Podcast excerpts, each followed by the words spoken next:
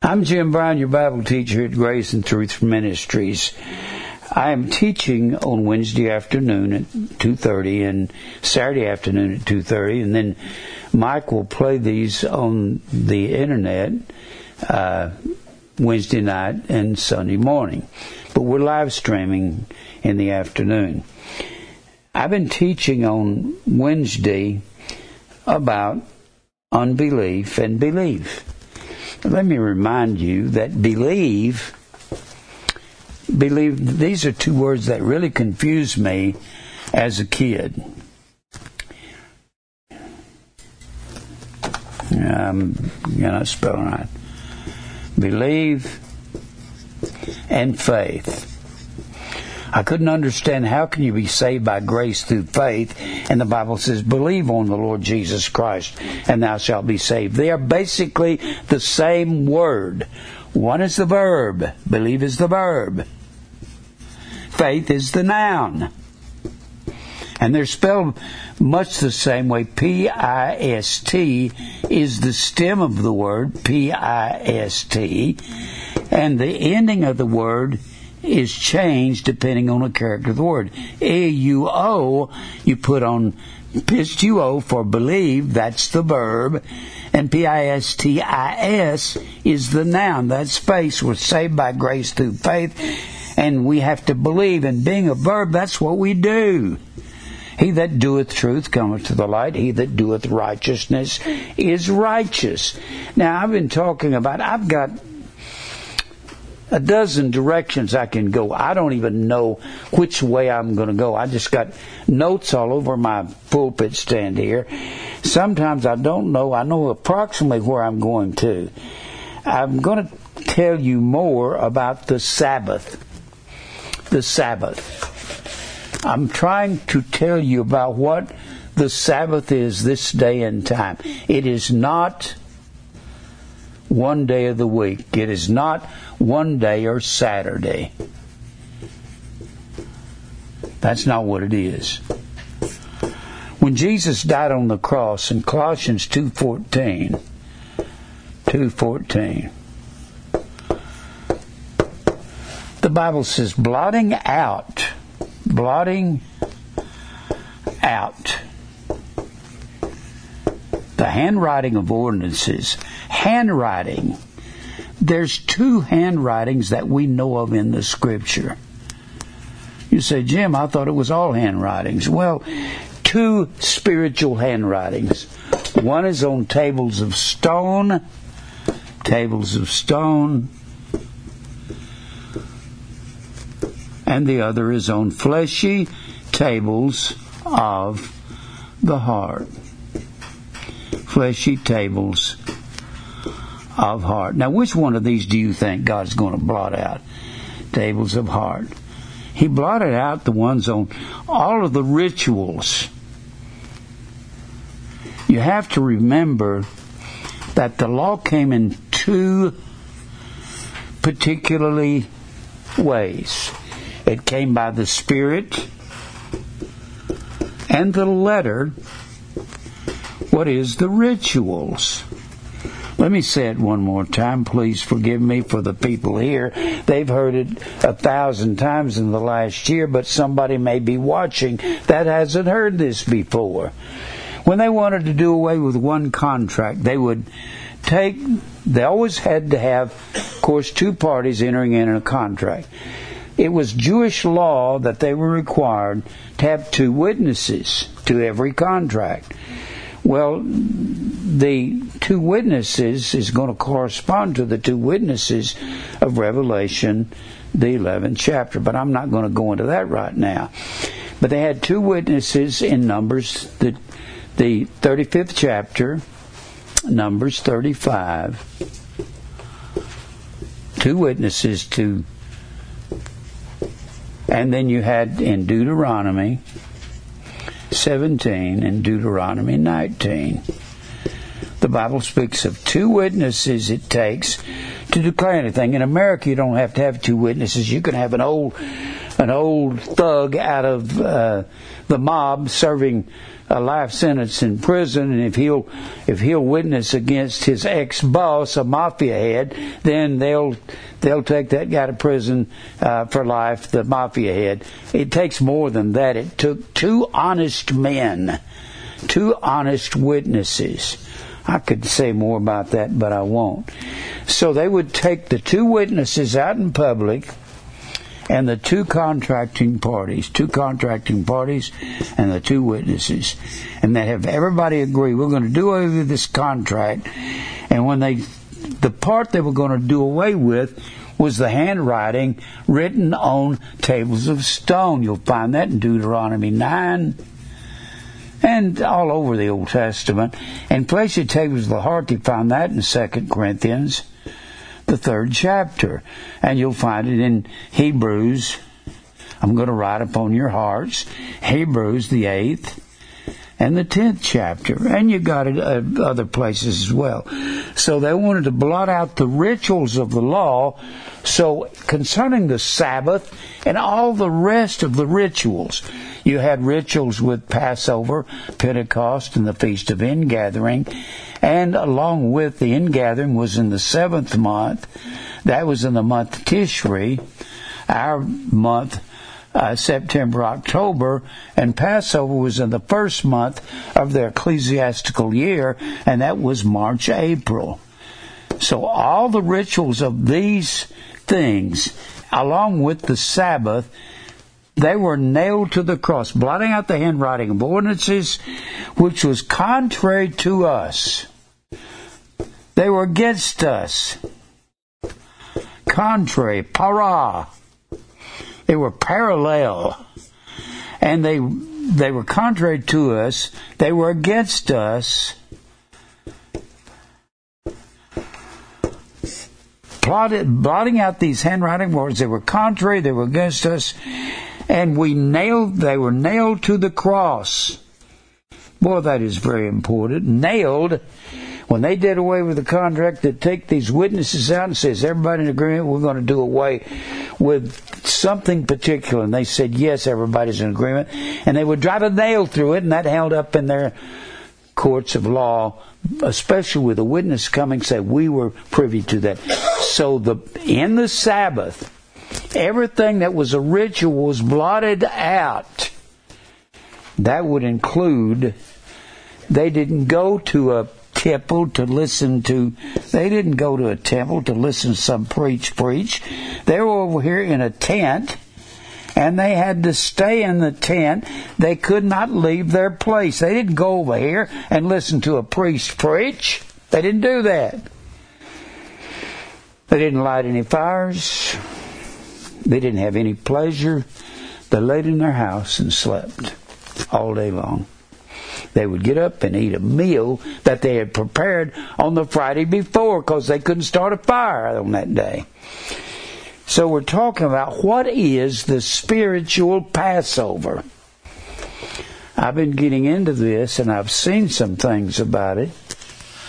The Passover, the what is excuse me, what is the spiritual Sabbath? I've preached on the spiritual Passover many times. The spiritual Sabbath the word Sabbath means to rest. Now I'm going to give you some details today on the Sabbath. There was something you did on the Sabbath in the Greek language. In the Greek, you would kata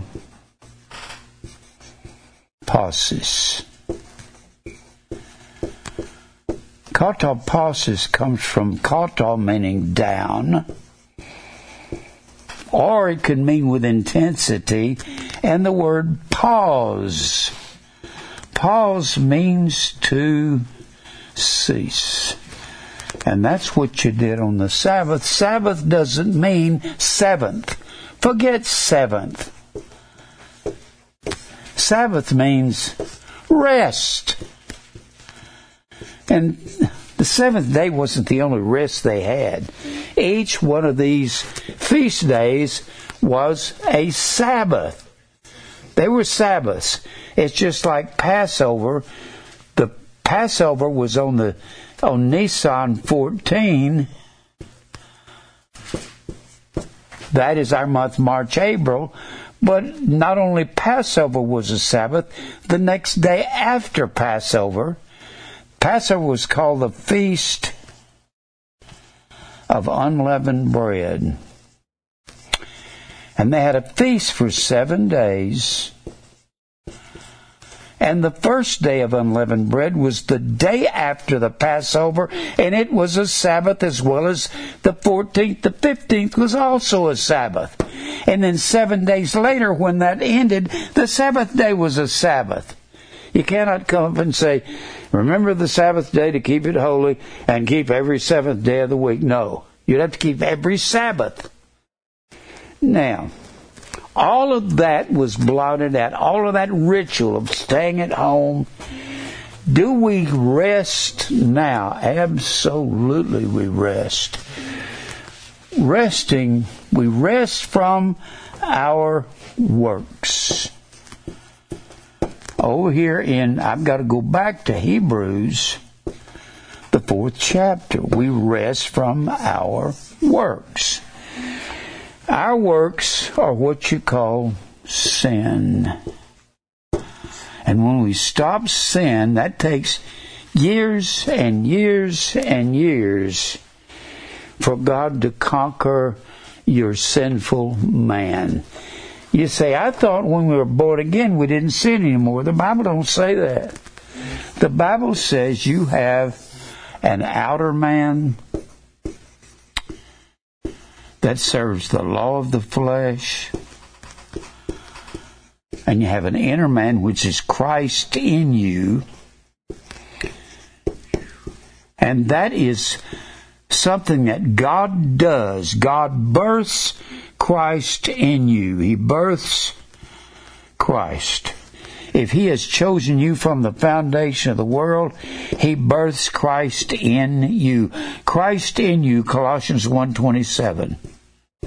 And you have this all through the New Testament. Christ in you, the hope of glory. That new birth, you were born not of blood, nor of the will of the flesh, nor the will of man, but of God. The Bible says in 1 John 1 and 8, this is what we are. When you are a believer, you've got an outer man that serves the law of the flesh. Paul said so in Romans 7.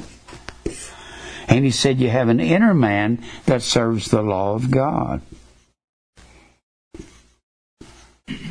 In First John, in First John 1 and 8, the Bible says, if we say we have no sin, that's the outer man, we deceive ourselves and there is no truth in us.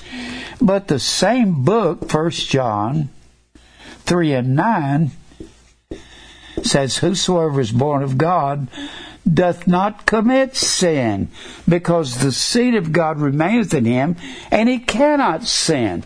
It's impossible for the inner man to sin. It's not possible for the outer man to quit sinning, and over the years, God will take you through fire and trials and persecution, and He will cause you to give up your works of the fleshly man. The word works is the word ergon. These are two words that I want us to really concentrate on. Ergon, which is the word toil. It's like you go out and dig a ditch. Ergon. When you find the word work, or man has to cease his own works, and it talks about the works of the flesh. That's the outer man. Works of the flesh of the outer man are these. Now we're going to look at that again in Galatians, the, the fifth chapter. The works of the flesh. Ergon when the Bible speaks of God working in us, like Philippians over in Philippians 2:13, for it is God that worketh in you. God worketh in you to will and to do of his good pleasure. He works in, that work word work in is E N E R G E O, energeo. It comes from two words, ergon, ergon, when it speaks of God working in us, and en. It means to work in. It's God doing the working in. When we do our works of the flesh, that is us, that's the outer man in his sin. Now, the Bible speaks of this in Hebrews. And when you get into, sometimes I don't even know which way I'm going to go in this when I get up here to start teaching and I've got a million notes up here, and I just pick out one direction I go, and then maybe next week I'll get back to one of these other notes. I don't know how preachers get up and have a little bitty notebook and they just look at it and they preach a few generalities and then they pray and quit. I can't teach like that. Now, this Sabbath we're in has to do with when we're reading Hebrews, the third and fourth chapter, third and fourth, three and four, this is a reference to, it's a reference to this right here. I can't cover this all at once. This is Sinai when Moses left Egypt.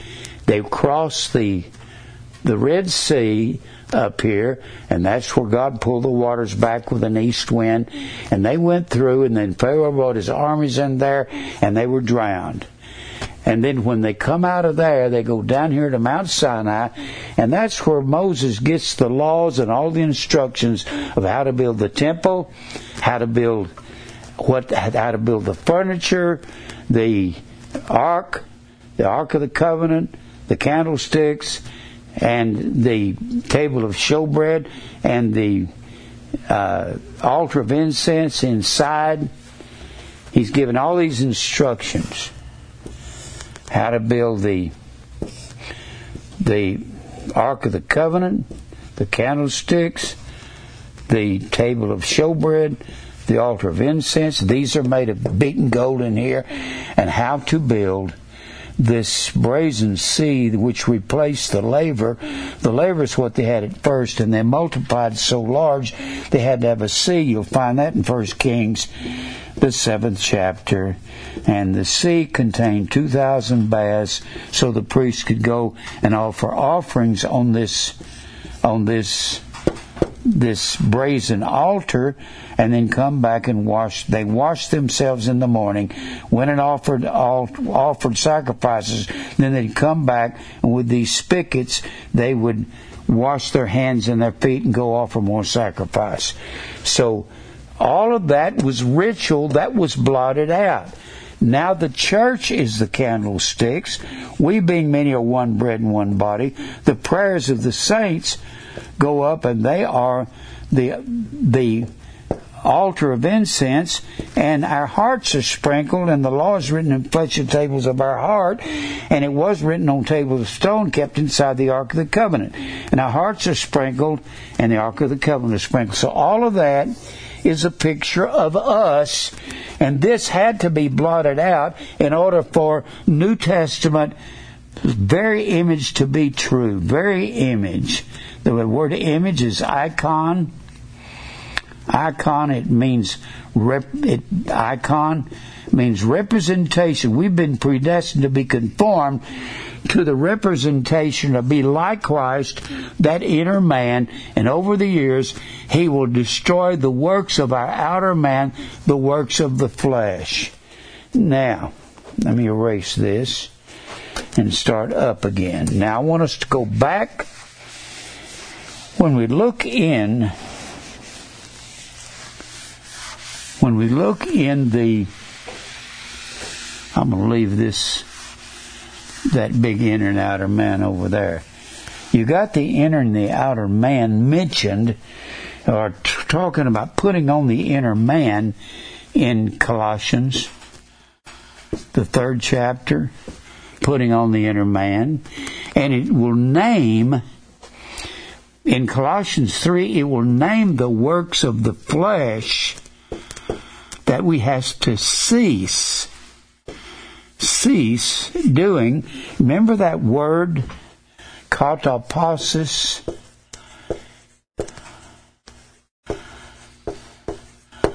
Katapausis means to settle or cease. And whenever you find the word cease, in the New Testament, it'll be a form of the word P A U S I S. Pausis. Or anytime you find cease, it'll be a form of the word pause. Stop. Well, that's what we have to do. We have to stop the works of the flesh. And right after, then he'll say, put on the new man. Put on new man. After he says, seeks these works, that's no Sabbath, no spiritual Sabbath.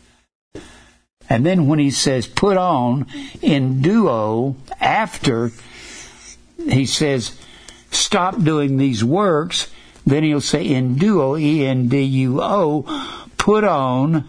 That word means to, enduo means to put on or to sink into clothing.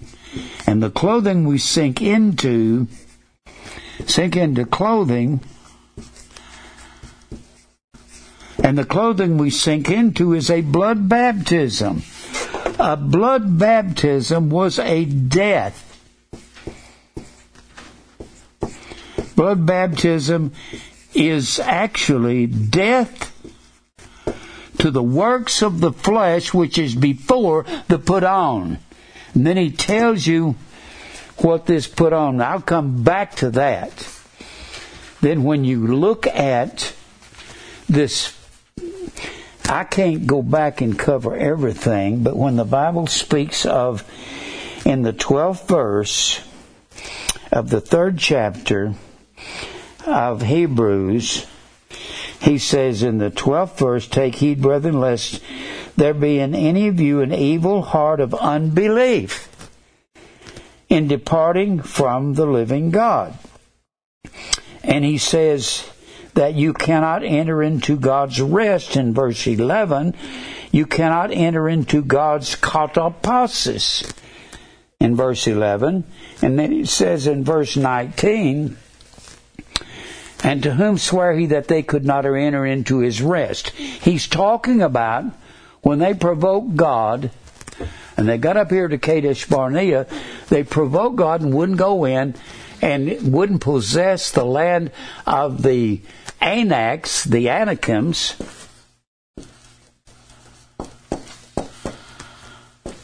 The land of Anak later on would be called the land of the Philistines. In our day and time, all this is the same. It's called the Gaza Strip. That's where the Philistines lived. And the reason they wouldn't go in, the reason they wouldn't go in because these men of Anak were giants. And they said, the reason we can't go in and conquer them is because we're like grasshoppers in their sight. So they could, they said, we won't go in, and God says, you wander through this land for 40 years till I kill off all the men 20 years old and upward. I've said that before, but I can't continue to preach this without setting up this thing. So, caught up katapausis was what they did on the Sabbath. Sabbath means rest. They didn't do anything. They ceased down. They settled down. And we will, I'm going to take you through and look at some of those words. So, it was their unbelief in God. So, unbelief is connected to their inability to believe God. It's connected to their own works. And so God says, I got to kill off everybody that didn't believe me as of Kadesh Barnea. That's the same thing as God killing off this outer man with years of trials and fire. Can anybody here honestly say that you've gotten over all of your sin? You can. And your sin is just self. It's getting angry when you're not supposed to. I can say we are never to get angry at 81 years old because I don't get angry anymore. And nobody here has gotten more angry than I have. I used to lose it just like snap of a finger. I can't even snap my fingers anymore. But I used to lose it a snap of a finger all through the day. And God had to teach me this man here has to go. That's the flesh. And we're going to talk about the ergon of the flesh. And that's something that people have a hard time dealing with when you're still young. Everybody has a hard time with that, don't we? Sure we do. If you don't have a hard time, then you're not a man because there's no temptation taking you but such as is common to man. I'm a man. I've owned up to what's been in my heart. If it's in my heart, I know it's in everybody that's listening. It's common to all men. Now, what I want to do is I want us to go into Hebrews, the fourth chapter, one more time. Hebrews, the fourth chapter. And in the fourth chapter, there's a word here I want us to concentrate on. Here in the Bible compares katapausis with the Sabbath all through this chapter. And it's not talking about the seventh day. It speaks of the seventh day, but it's talking about katapausis, the rest of God. Let's read through this again. Let us therefore, well, those therefore is a conjunction looking at the previous chapter. Chapter headings are never C H A P T E R. Four is not in the text. The chapter is there the way it reads, but C H A P T E R 4, they had everything in scrolls and then the, uh, they roll out the scrolls. So the the words in chapter 4 are actually kin to the words in chapter 3.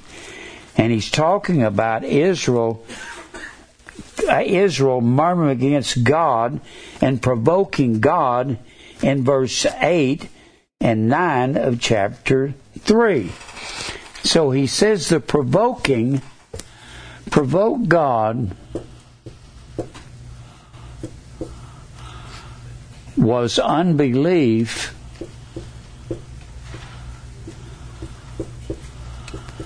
and unbelief is working the works of the outer man. It's where a man says, I don't think that we can whip this situation. We don't live that way. You say, well, you mean I'm supposed to go out here and do something foolish that I'm not able to do? No. Always weigh the situation, look at it, and say, I'm going to go try to do this and I will depend on God if I get through it. But don't live foolishly. It's like, let me explain it this way. Don't say, I had a guy leave here one time and he got involved with women and drugs and he, and he talked to me and said, God's predestined me to be out here in my sin. I said, He has not. He's predestined us to conform, conform to the image of Christ, of His Son. Image is icon. Conforming to the images was Christ responsible? Yes. Was Christ accountable? Yes. You're accountable on how you live, what you do, how you walk. You're not your own. You're bought with a price. You're physically bought with a price. It's kind of like I had some heart attacks. I had a heart surgery back in in uh, 2002, had triple bypass surgery, had a heart attack last year, and the doctor said you got to slow down and do something to back off. So I stopped preaching on Sunday night. I do. I was doing three hour and a half messages a week, and that was killing me. So I had to do what the doctor said and back off. Whenever doctors give me instruction, I listen to them and I do what they say. You can't say, well, I'm out here and God's predestined me to be out here robbing a bank because I'm robbing a bank. Well, He hadn't predestined that. He's predestined you to be accountable and responsible like Jesus was. And it takes a lot of thinking to do what we're supposed to do, doesn't it? That's what it takes. Then let's read on here. Therefore, that means with what happened in the previous chapter, therefore, let us therefore fear lest a promise being left us of entering into his rest, any of you seem to come short of it. His references, therefore, from the previous chapter, it's talking about Israel would not go up here and attack Anak, and they were provoking God, and that was unbelief. So he says, therefore, lest a promise being left us. I promise you, if you go attack those men of Anak, you'll come through it. Any of you should seem to come short of it, for unto us was the gospel preached as well as unto them. Oh, the gospel was preached to them over there in, in the wilderness. That 40 years in the wilderness is a picture of us in this life. And the word preached did not profit them, not being mixed with faith. They didn't have the faith that they could go up and conquer the men of Anak. That's like when we come across things and we're living life and you come across something by living your normal life that you don't think you can conquer, you just keep going straight ahead. Either that or if you know it's not within your possibilities, then you can back off and make other plans. But if it's just in your life, you can conquer the giants in your life. And I don't mean you can get rich. For we which have believed do enter into rest, as he said, as I have sworn my wrath, or in the wrath of the people, if they shall enter into my katapausis, although the works were finished from the foundation of the world. For he spake in a certain place of a seventh day, which was the original Sabbath, but that's been blotted out on this wise, and God did rest the seventh day of all his works. And in this place again, if they shall enter into my katapausis, talking about connecting the katapausis with the Sabbath. That's what you do on the Sabbath. Nothing. Seeing therefore it remaineth that some must enter therein, and they they to whom it was first preached enter not because of unbelief. Apistus, A-P-I-S-T-I-S. May I remind you? That's the word unbelief. Faith is the word pistis. The alpha privileging negates the word. It means no faith that they could go in and conquer the men of Anak. God has given us this example so we can understand if He brings us to a place in our life and He says, I will conquer these people. It may be a bill, it may be a car, it may be a house, but you need to learn to be responsible and don't take on a house payment that you can't afford. Don't take on a car payment. I've had people come to me and say, We got these bills, can you help us? And I'd sit down and write out a a statement and say, "Now tell me what you owe," and write it out. And I'd turn to them and say, "You're you're paying out two hundred and fifty dollars a month more than you're bringing in. You've got to get rid of that car." I said, "We don't want to do that." Well, I don't care what you want to do. You got to do that. That have a car payment they couldn't afford. You got to do something.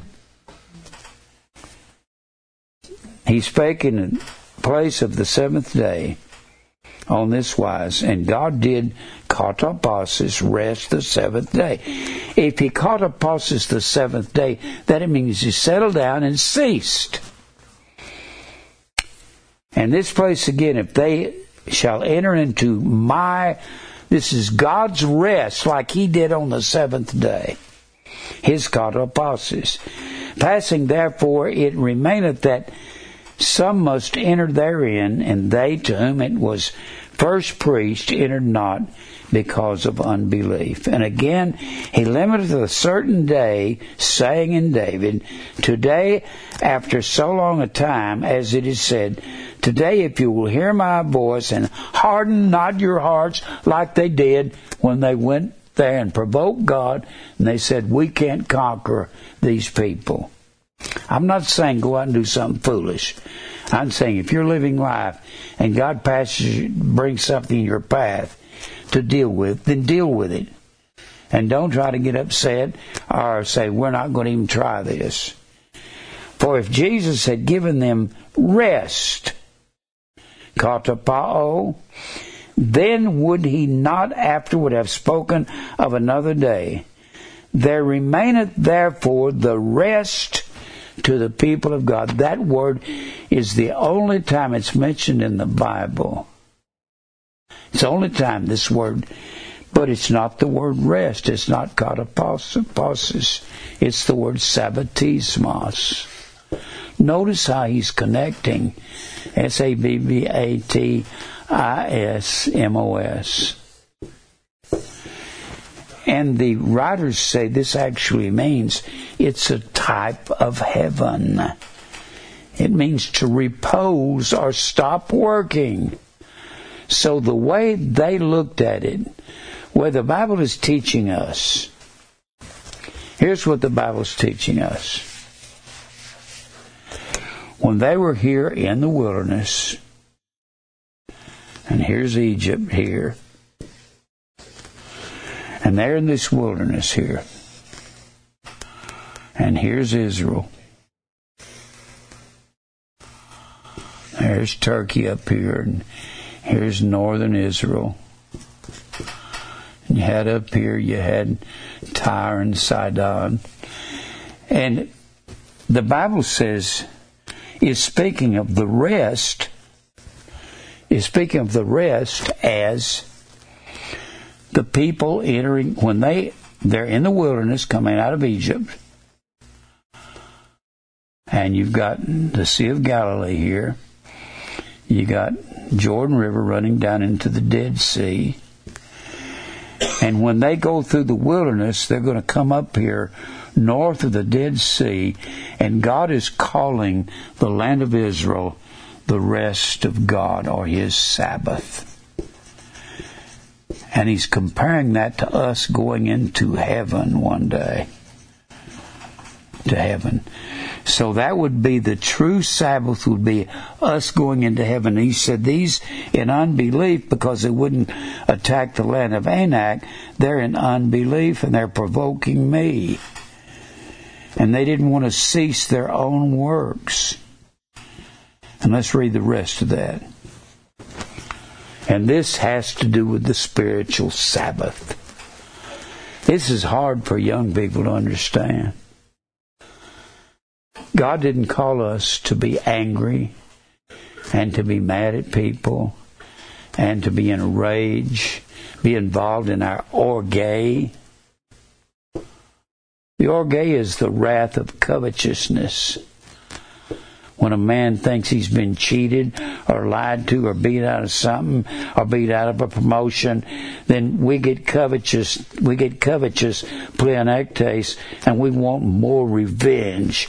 P-L-E-O-N E-K-T-E-S. We want to get back at people for beating us. That's the orge. We're not supposed to be involved in that ever. But we are, are we? we are involved in it until we learn to give up that work and enter the Sabbath. You say, Jim, that's so hard. I get angry and mad at people. I know that. You can't get over a lot of this until you get old. Then let's read the rest of this here. They remaineth therefore the rest for the to the people of God. That word there in verse nine is sabbatismos. It's it's the only time it's mentioned in the Bible. How do you know? I look up the word in the Strongs. I pull out my word study concordance. I look up the Strong's number in this. It'll tell you every time it's mentioned. It's mentioned one time.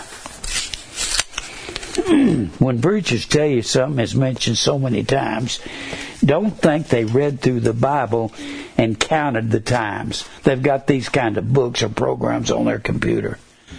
You can look it up on a computer and find out how many times a word is mentioned in the Greek. Now, now let's go to the next verse. This is the verse I need to get to. Every time you find this, for he that is entered into his rest, if you enter into the katapausis, the spiritual Sabbath of God, here's what you do.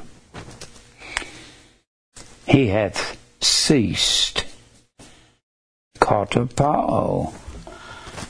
Katapauo. It's a form of the word katapausis. P A U O. It's a form. He that has entered into the katapauo has ceased from his own works. Ergon. How long does it take you to cease from your own ergon and get rid of this outer man? It takes a lifetime going through fiery trials, fire, persecution. God sends all these God sends evil men to cut you down with the sword.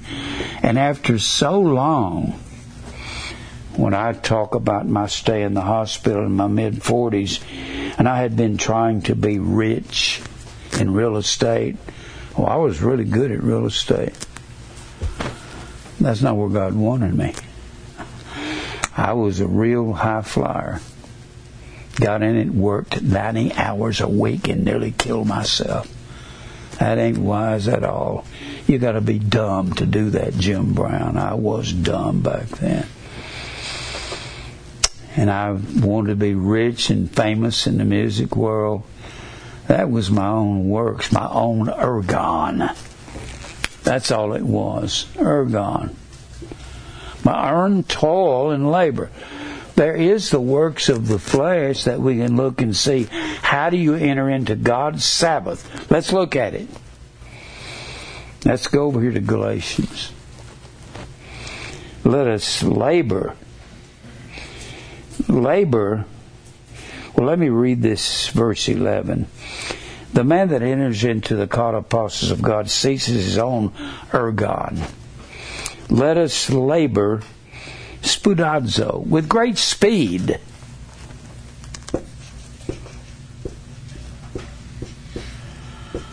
Let us labor with great speed. It's actually the same basic word as study to show thyself approved. It's the same basic word as study, spudazzo. With great speed and diligence, let us labor, therefore, to enter into that katapausis, lest any man fall after the same example of unbelief. Apistus, and is still referencing back over to the people in Sinai that provoked God with their unbelief. When you're involved in your own works, that's called unbelief right here. Let's look and see what you have to do to get out of your unbelief, okay? Let's go over to Galatians, the fifth chapter. What does the Bible say? The man that is entered into the rest of God has ceased his own ergon. Ceased his own ergon. Remember, when God works in you, God is energon, A N E R G O N. Energon is our word energy.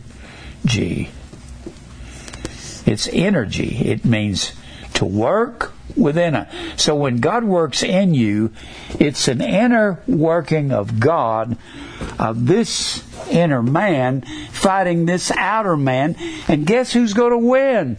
The inner man's going to win. If you can get old enough, you'll come to a place of saying, I'm not going to fight anymore. That's where I've come to. I'm not going to fight anybody. I'm not going to fellowship with people that don't believe the truth. I'm not going to let them get by with anything, but I'm not going to fight them and I'm not going to be angry at them. Why are you going to be angry at somebody who gives you a hard time and they're a vessel of wrath fitted to destruction? God made them fitted to destruction. They're natural brute beast made to be taken and destroyed. Genea, born they were born to go to hell. Why are you going to get mad at them? It's kind of like getting mad. It's going out in your yard and there's a great big rock out there, and you get mad at the rock because it's not a tree. You ain't get mad at a rock because it's not a tree. It's supposed to be a rock. There's supposed to be vessels of wrath fitted to destruction, and that's a majority of the world. Why are you going to get mad at them? You're getting mad at the sovereign will of God. Has nothing to do with us. So when you get angry at the world, you're not getting angry at the world, you're getting angry at God's will. It's the same thing he said over there in Jude. In Jude, he said, There's some men who are, he says over there in Jude, there's some men, let me get over there. There's some men that are murmurers, complainers, complainers walking after their own lust, their own works. That's verse 17, 16. Complainers is the word M E M P S I. M E M P S I. Memphis Memphis Moros, M O R O S. Memsi Moros. It means complainers, they are blaming the fates. Fate is something that God has ordained to be. They're griping and complaining against God. When we complain, we're griping at Him boy, it took me for, I preached predestination for years before I learned to believe it. If you got it down young, you got it before I did. I really didn't get a hold. I've been believing predestination since I was a very young preacher back in my early 20s. I had had a, a feeling about it when I was in my teens. But I was in my 60s before I started getting a hold of it that everything is actually the will of God. If somebody hurts you, that's God's will for you. And we know that all these things work together for good to them that love God, to them who are the called. The called is the church. Called is the word kaleo. Church is ekkaleo, ecclesia. Ecclesia comes from ek and kaleo, meaning called out. And all things work together for the church for their good. When people are hurting you and arguing with you and giving you a hard time, they're supposed to. Has anybody had a hard time with people giving them a hard time? Besides me. I have learned not to do that. Now let's go back over to Galatians. Remember the man who's entered into the rest of God according to Hebrews that fourth chapter, has ceased from his own ergon. So if you enter into God's spiritual Sabbath, you will cease the works of this outer man that serves the flesh, the sarx. And look at these very words in Galatians the fifth chapter. I'm going to read just the first few words of verse 19. For the works, the ergon of the flesh is these. This is what you have to cease in order to have rest in God's Sabbath. In order to rest in life, it's tough that young people have to have all of these hormones flying through their body and all of this rage going on so they can have their way. And usually that lasts up into your 60s. Because it didn't leave me till my 60s, late 60s probably. I wish I could impart this to everybody how important it is to stop fighting anybody in the world about anything. It's very important. It's your health. It's your heart. It is your blood pressure. It's everything you're going through. If I said, if I say this, people won't actually, it's hard to believe it. And maybe I've said it from this pulpit so many times. I don't believe in faith healing. But I do believe in faith healing. I don't believe the world's definition of faith healing. Yes, say, I, I command you to be healed. Come out, thou foul spirit. Don't believe in that. Every time the Bible says thy faith is made thee whole, the word whole is sozo. It means saved. What do you mean you believe in faith healing but not faith healing? I believe in what true faith is. If you learn what it is, it will heal you to a degree. I was a, I was deathly, just sick, sick, sick constantly from the time I was a kid till I was grown. I was always real sensitive to everything. When I got in the music world, I got sick all the time. I was constantly under stress. I was wanting to be somebody. And I stayed sick. I thought I'll never live to be old. I'd come down with bronchitis every spring and every fall to the point nearly have pneumonia. And I got up in my 40s and got into real estate and I thought, I want to get rich in real estate and had all these ideas of how to do it. And I kept getting sick and sicker and sicker. And I was planning on buying dozens of houses in town here. That was back when you could, when FHA and VA loans were assumable without qualifying. And I had all kinds of deals I was going to put together. And they kept saying, if I do that, it'll kill me. As weak as my immune system is. And I finally ended up in the hospital. I was coughing and hacking and spitting all the time, being rushed to the hospital in the middle of the night, having a asthma, bronchial asthma attacks, and just running up and down the hallway saying, Mary, get up, get up, get up. I, I, I, I can't breathe. I can't breathe. And that's the truth. Mike is, Mike was living downstairs when we owned Irvin, and I'd say, get Mike up, get him, take me to the hospital. And he'd be driving like crazy. And I'd say, hurry up, but slow down, you're going to kill us. I can't breathe, I can't breathe. Have you ever been there? Nothing is as scary in life as not being able to get your breath. You're strangling. And I was sick all the time like that. I'd get to the hospital over here at Innersville, and some nurse would say, Now calm down, Mr. Brown. I say, You calm down. You can breathe. I can't. And I couldn't even hardly talk. They'd give me shots and epinephrine and give me all kinds of things, and I'd be breathing after a while. But I'd have another attack under any kind of stress. When I was in the hospital in my mid 40s, I sat up on the side of the bed. I've given this testimony so many times. This changed my life. I sat up on the side of the bed, look out at New Shackle Island Road. I was on the third floor, and I had IVs in both arms.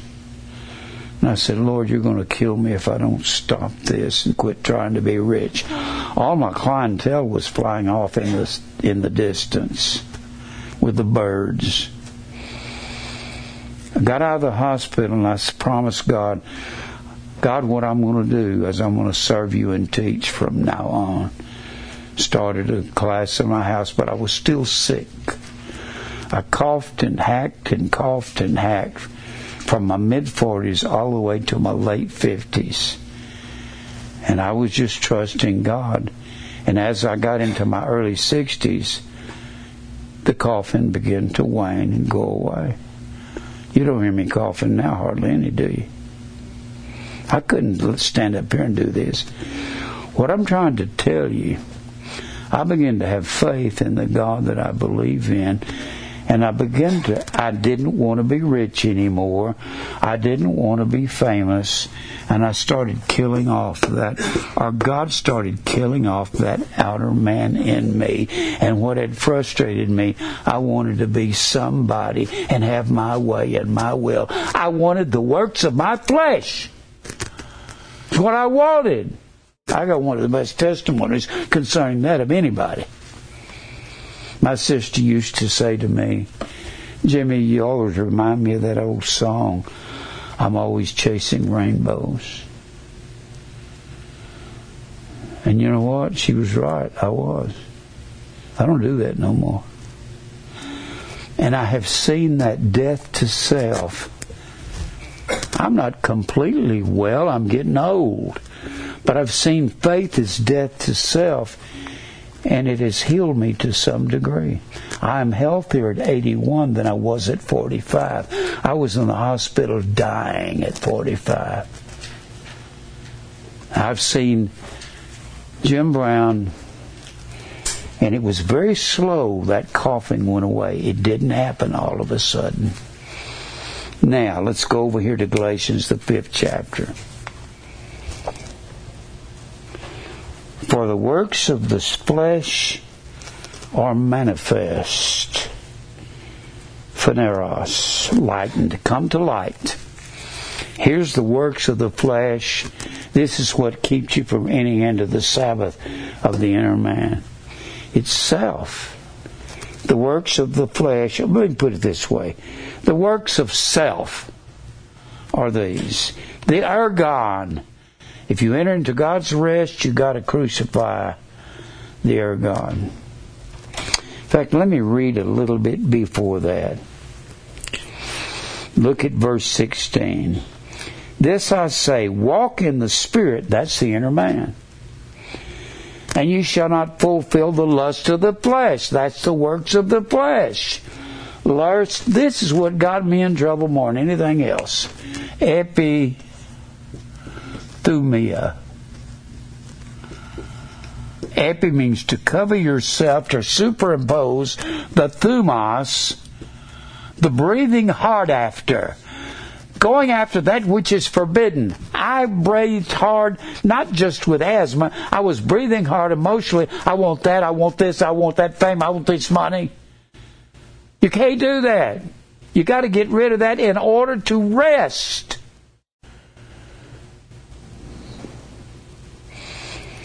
Let's continue to read. For the flesh, the outer man, lusts against the spirit, the inner man, and the spirit against the flesh. These are contrary one to another, so that you cannot do the things that you want to do. This is true of every predestinated elect. Just because the world can go out there and conquer the world, don't mean you and I can. We're not supposed to be doing that. We're not supposed to be trying to climb the ladder of the world. They built the ladder, they set the rules, and they're going to tell us, get out of here. Well, don't you talk about Jesus. You can take drugs over here. You can chase women and run around on your wife, but you can't teach Jesus over here. We don't like that. You cannot do the things that you would. But if you be led by the Spirit, by the inner man, Christ in you, if you be led by the Spirit, you are not under the law. Now, the works, the ergon of the flesh, in order to enter into God's rest, you got to get rid of the following are manifest, brought to light, which are these.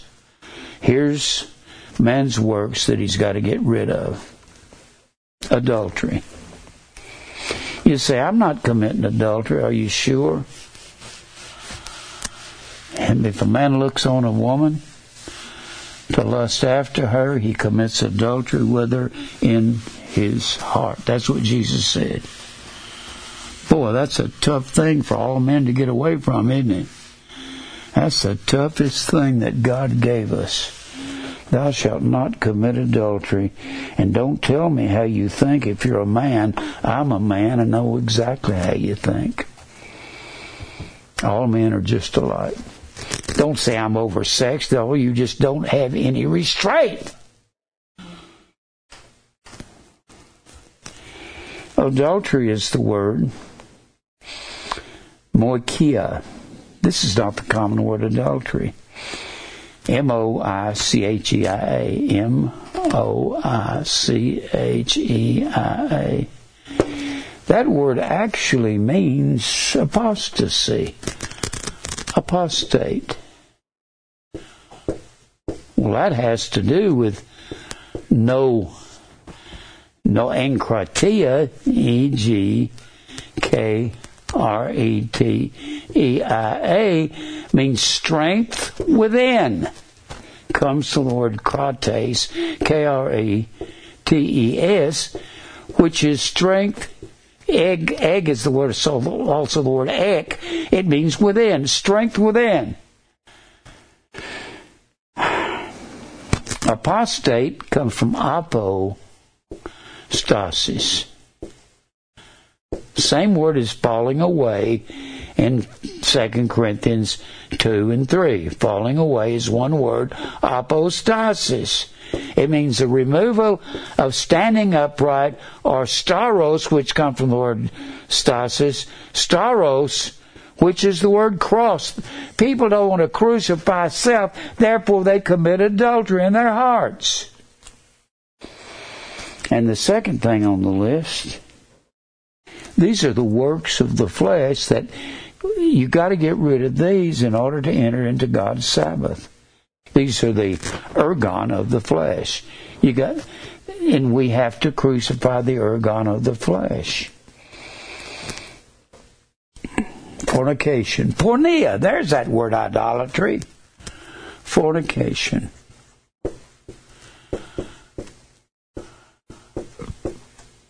Idolatry. How much time do I have, Mike? 30. 30. Idolatry is the word ido, lo, la, tria. It means, latruo means to serve, and ido means to serve what you see, what you see to serve what you put into your eyes and your ears. You got to watch your eyes. If your eye be single, your whole eyes, your whole body is full of light. Single means holy. Holy means single. Hagios. So you try to look at only things that will enhance your spiritual life means to be single. In order to be holy, you have to go through fire and burn out all of this outer man are burn out the works of the flesh. If you can be 81, even 70 or 75, you get to where you don't want the things you used to want. And then he says, uncleanness. Uncleanness is the word akatharsia. See, we're going to go through all these works of the flesh then after this, the the spiritual Sabbath comes in with the next set of words when he says, but the fruit of the Spirit are these. So when you enter into God's Sabbath, you cease these works of the flesh and you enter into the fruit of the Spirit. I hope you can see that. But usually that takes age to get there. You can't begin to rest. Most real old people, you ask them if they want to go out here and stress out in sin. They say, no, I don't want to do that, especially if they're a believer. It's stress to go out and carouse and chase women, and it's stress. Stress is the exact opposite of the spiritual Sabbath. Stress is what goes on with these works of the flesh that you got to give up. People say, I thought we wasn't saved by works. We're not, but we're saved by God working energeo, E-N-E-R-G-E-O.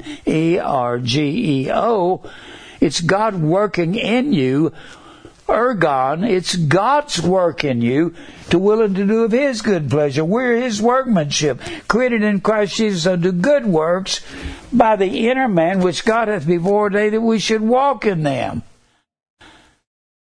You got to give up the works of the flesh in order to be resting, to be comfortable in the rest. So the next word is uncleanness, akatharsia. A K A T H A R S I A. Akatharsia comes from katharos, K A T H A R O S. Katharos is the word clean. When Jesus went into the temple in Mark, the first chapter, and he found a man with an unclean spirit. It's the word akatharsia, unclean spirit. And then that's in Mark 1. And over in Luke 4, Luke's account of the same man, he had an unclean demon, daimonion, D-A-I-M. It actually says unclean devil. When you look it up, it's the word unclean, D-A-I-M-O-N-I-O-N. That's our word demon. Demon and daimonion means to distribute fortunes. And there's no such thing as demons. That's just self because Jesus looked at the man in Mark 1 and rebuked him, A-U-T-O, which is a form of the word self, but it's masculine gender with this ending. Self, A-U-T-O, is masculine gender,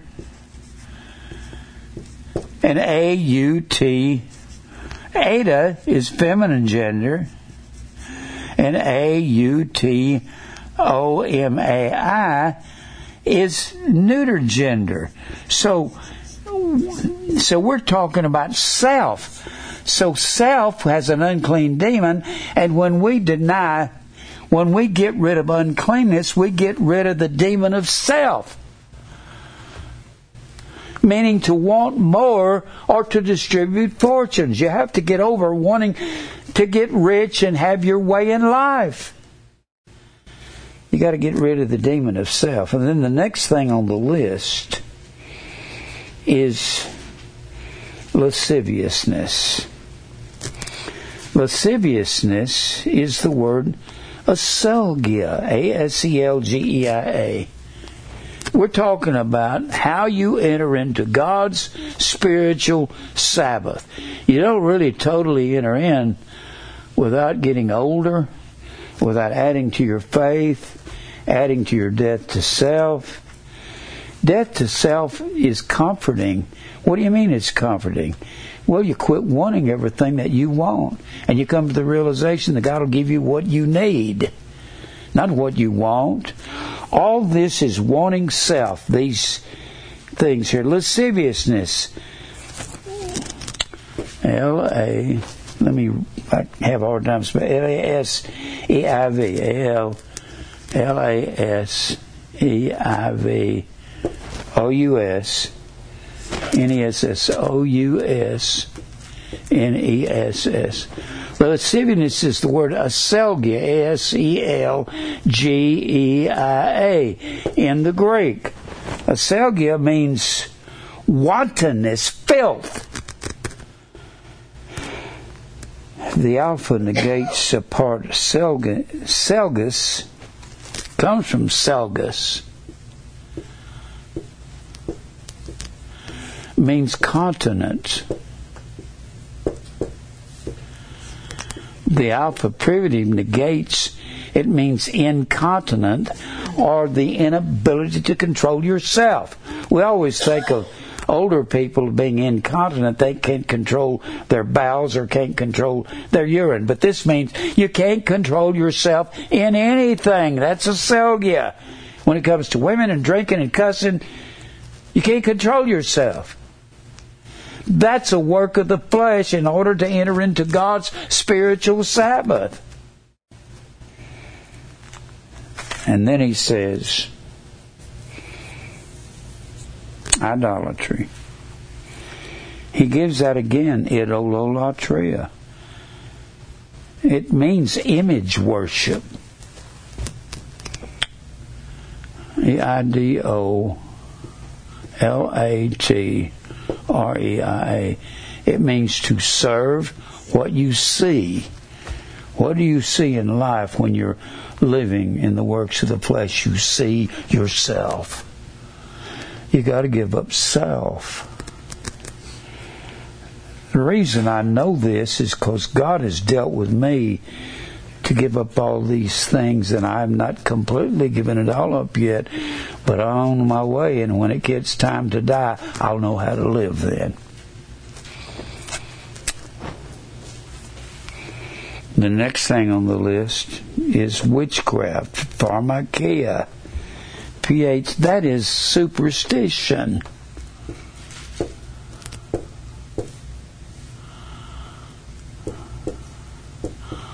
Pharmakeia is the same word as sorcery.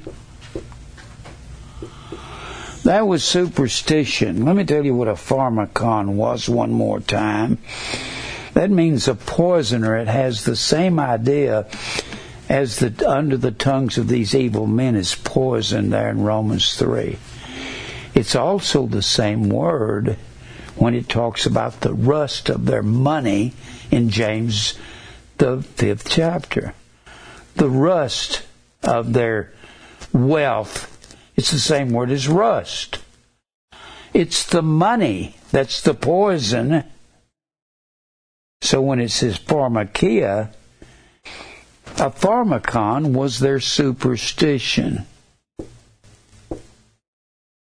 A pharmakon, according to the ancients, was a man that they would put in a cage, maybe put two of them in a cage, hold them, might be an enemy, until a storm was coming or some plague was coming, then would take these men out and throw them in the river to assuage the the terror of the gods. And people have all kinds of superstitions about that. It means to give up all superstition. There's no such thing as pharmakon. Some people try to say that's drugs. It's more than drugs. Now, let me see here. Where was I? And then witchcraft is pharmakia. Then hatred, ekthra. Where's the, this word hatred, ekthra? The Bible says friends with the world are enemies of God, and whoso be a friend of the world is the enemy of God. Enmity is ekthra. It means hostile. Our hostility is toward God because we don't want to believe Him any more than these people didn't want to believe God when He said, go and conquer that land. They said, we can't. They're too big for us. Now, wrath, hatred, what verse was I in there? Hatred. Variance. That's a really good word. Variance is the word eris. It means wrangling, Wrangle means to wrestle, fight people. I want to confront you means wrangling, debate. You're supposed to give up debate. A lady called me earlier today when I was at home. What am I going to do with my good friend uh, that told me that she believes these things that I don't want to believe because I believe it goes against the truth? I said, be real plain and real straight with her. Say, I don't believe that. And you can't, I said, you can't fight her. What you got to do is just, may I remind you, we're talking about the works of the flesh in order to enter into the spiritual Sabbath. Usually you can't enter in fully when you're young. It takes living a long time and adding to our faith all those seven things in 2 Peter 1 and 5. If these things be in you, you'll never fall. And you'll make her calling and election sure. bebaios is the word sure. B-A-I-O-S. It means stabilize. Stabilize your faith by adding the seven things. The first thing on the list, virtue, maturity, arete. Knowledge. Takes years to add knowledge. then he says, emulations. Emulation is the word zelos. That can be good or bad. Z E L O S, and another word is Z E L O O. It means to be heated. You can be heated and wound up for the Word of God, or you can be heated and angry at people. You can be zealous. It has the idea of being jealous. You got to get rid of your jealousy. Sometimes people are jealous and they don't even recognize it. Listen, I'm not jealous. I just don't like the way he lives. You're not supposed to be that way either. That is jealousy. Wrath. You got to get rid of your wrath. Wrath. Wrath is the word thumos. T H U M O S. That means to breathe hard, get angry at people. means to breathe hard. Remember, epithumos is the word covetous, to breathe hard upon your life. Have hard breathing. Then he uses one of my favorite words. I didn't do heresies, did I? Uncleanness, lasciviousness, idolatry, emulations, wrath, strife, seditions wrath, strife. I'll get to that in a minute. Strife is the word eruthia. It comes from the word eris. I love this word. Eruthia. E R U T H E I A. We're talking about how you enter into settling down and resting with everything that's going on. If you don't do that by the time you get old, you'll die of stress, a heart attack, or something. Boy, am I preaching to me? I guess I am. This thing is bouncing around the room, coming out, boom, slapping me in the face because that's the way I lived. Stressful. Want to get back at people. Screaming at them. If you scream at people, you got something wrong. You need to get over that. I've had people come here that have had all kinds of paranoia, imagining people are doing things that's not going on. That hadn't been one person, that's been a dozen. And you got to get rid of paranoia. If somebody's putting you down, and most of the time they're not, it's just your imagination. If somebody's putting you down, just think about it. You deserve it. The best thing you can do when you imagine things that people are doing is go up to them and say, I deserve everything you're saying about me because we do, because we're all sinners and we don't know what we deserve. We don't deserve quiet time. If we get the quiet time, He'll burn out all of this outer man, and the quiet time will be the spiritual Sabbath. Now, where was I? Oh, strife, eruthia. This word eruthia, E R U T H E I A, it means factions. It's a form of eris. A faction is a group of people that stand over at the side, they gossip about the preacher or about the main body, about the main body, and try to tear it down. I've had. Do you realize that if I am the preacher of God, you have no business doing that? God kills people for that, or makes them sick, and He'll make you.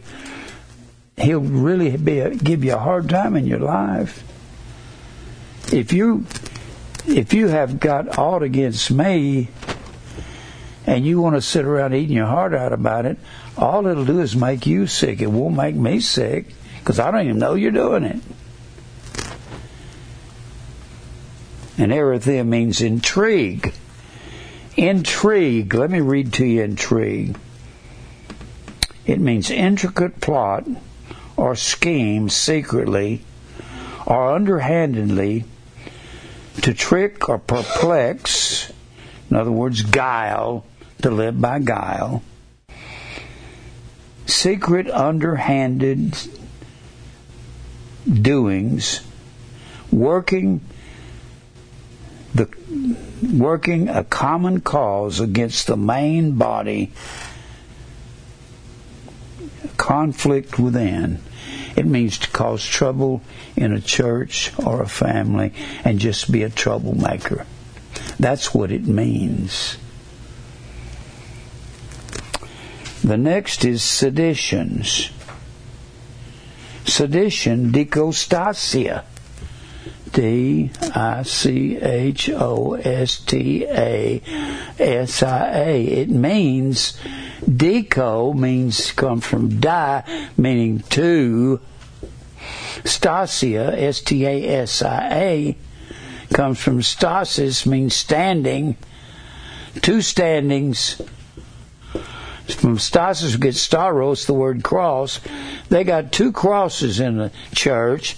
They have Jesus on a wooden cross that they don't believe that he died only for his wife, that he died for the whole world, and he didn't. Then they got a, but they don't like the daily cross because their God is their belly. That's what the third chapter of Philippians says. So they're confused on what the cross is. It means two standings. Then the next thing is heresies, heresies. These are all things you have to give up. H A I R E S I S. Heresy is the same word as sect in the scriptures. Sect means a boundary line, has the same meaning as denomination. De nomination. Denomination. Denomination comes from D and nomos. It means two laws. Two laws. So it's heresis means to choose for oneself. To choose.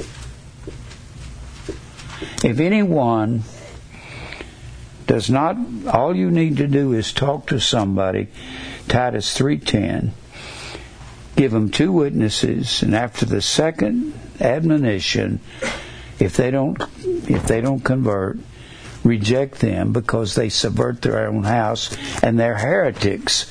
Heretic, heretizo, H A I R T I Z O. Heretizo means to choose for oneself. They are involved in their own will. They've chosen their own doctrine. They've involved in free will. If somebody's free will, you don't need to be hanging around them. I think I have a right to choose what I want to do. No, you don't. That's heresies. Then envyings. Envying is the word phothonos. Or P H T H O N O S. P H T H N O S. O N O S.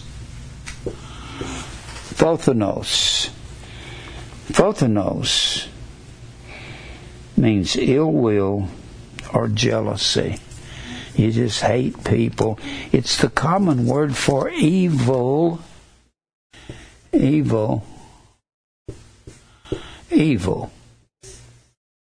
One of the common words for envy, excuse me, envy is phothonos. Envy. In fact, when you see a dia Phathero, P-H-T-H-E-I-R-O, Diaphthero means completely rotten. That's the way a man thinks. And it comes, Phathero comes from this word, phothonos. Phathero means to rot thoroughly. A man's thinking is rotten when he thinks this way. You got to give all that up. Then you can enter into God's Sabbath. I'm sorry that you have to get old to do it. Murders, then envyings. Envyings is that word phothonos. It's a common word for envy. It comes from the word phthero, which means a man who has a rotten thinking. You got to get away. You have to think the way God thinks.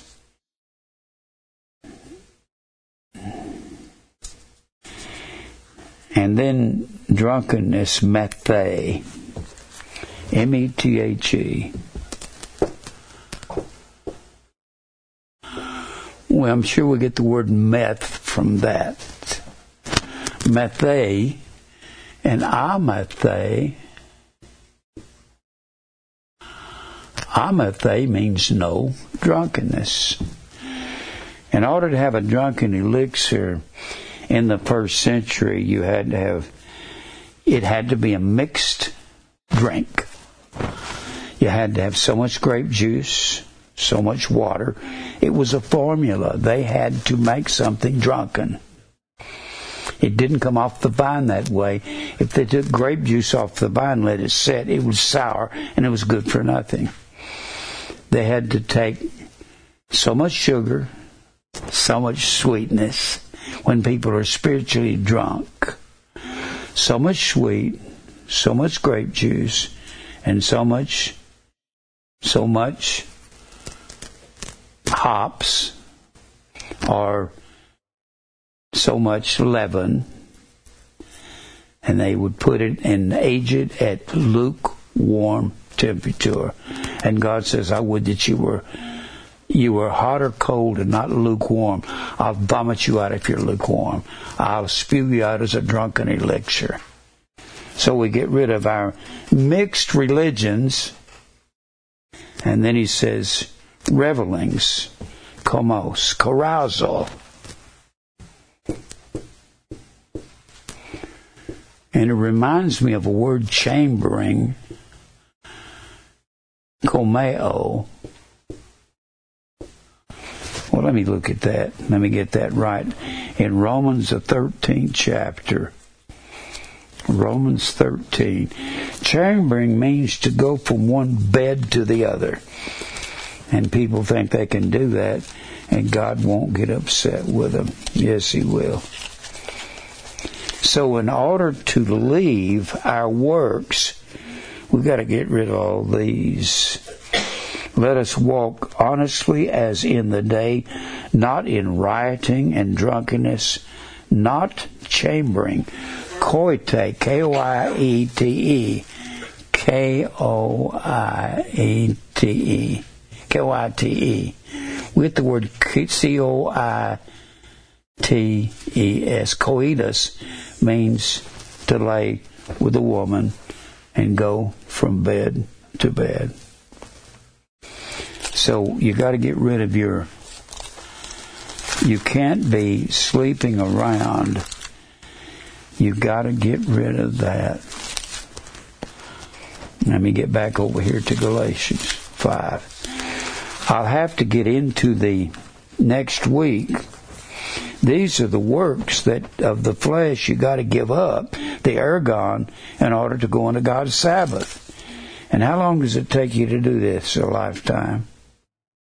Revelings, chromos, such like of which I tell you before, as I have told you in the time past, that they, they that do such things shall not inherit the kingdom of God.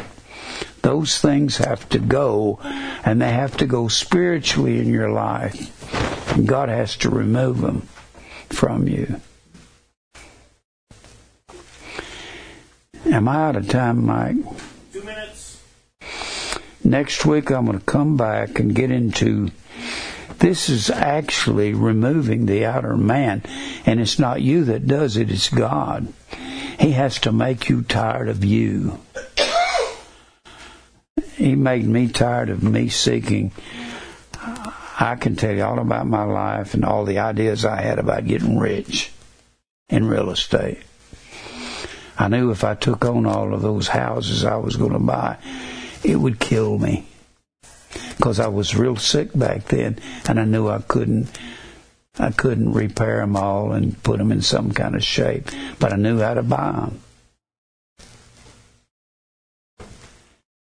You got to get rid of self, which is the lust of the flesh, and all this is headed up under the works that a man has to leave the the works, his own works, so it can enter into God's rest.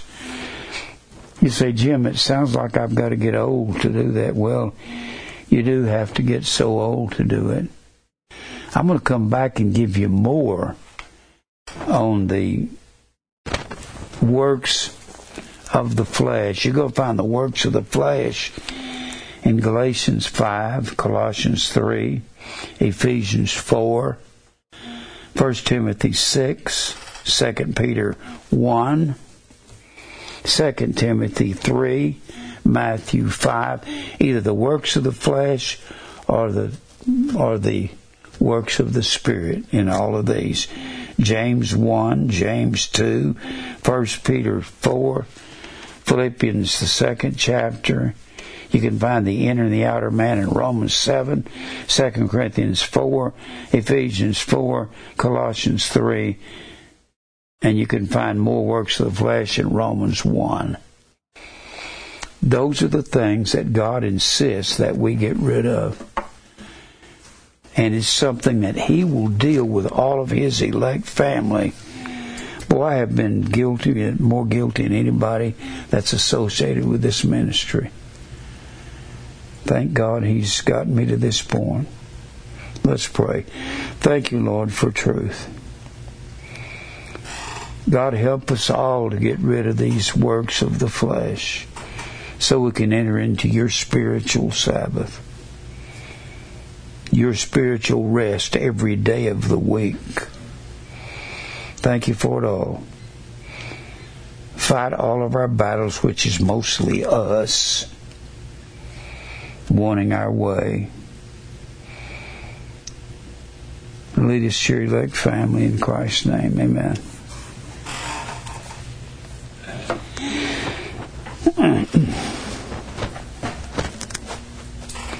This is a long study. I, you just can't get over it once. It ain't the way it works.